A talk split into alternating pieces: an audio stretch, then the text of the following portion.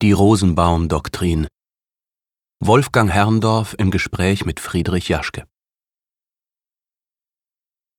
Derjenige, der die Beschäftigung mit Arithmetik ablehnt, ist dazu verurteilt, Unsinn zu erzählen. John McCarthy In einem Zimmer mit Kochnische in einem Alten- und Pflegeheim in der Berliner Invalidenstraße lebt Friedrich Jaschke. Zwei immergrüne Pflanzen stehen auf der Heizung, unter dem Bett liegen Bücherstapel. Auf dem Nachttisch das Foto einer jungen Frau, ein Wecker, ein Stundenplan für die Medikamente. Friedrich Jaschke empfängt den Besucher auf dem Bettrand sitzend, eine Wolldecke auf den Beinen. Er wurde 1948 in Wismar als erstes von drei Kindern geboren.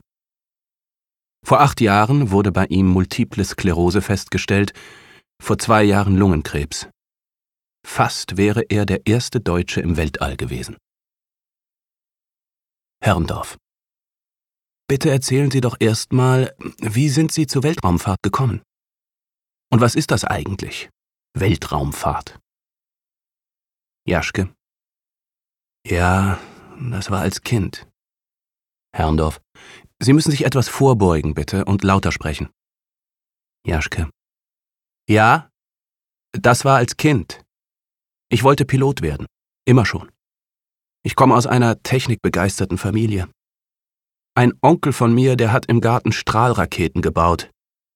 Das war der Wilfried Bronnen, der Raketentechniker von Fritz von Opel. Die ganze Raketenforschung kommt ja aus Deutschland, aus den Zwanzigern. Hermann Obert, Fritz von Opel, Werner von Braun. Und da kommt auch die Weltraumfahrt her, von Werner von Braun.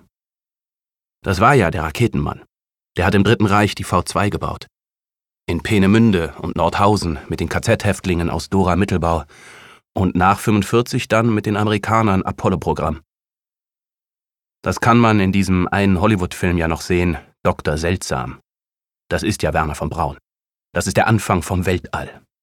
Ob einem das gefällt oder nicht.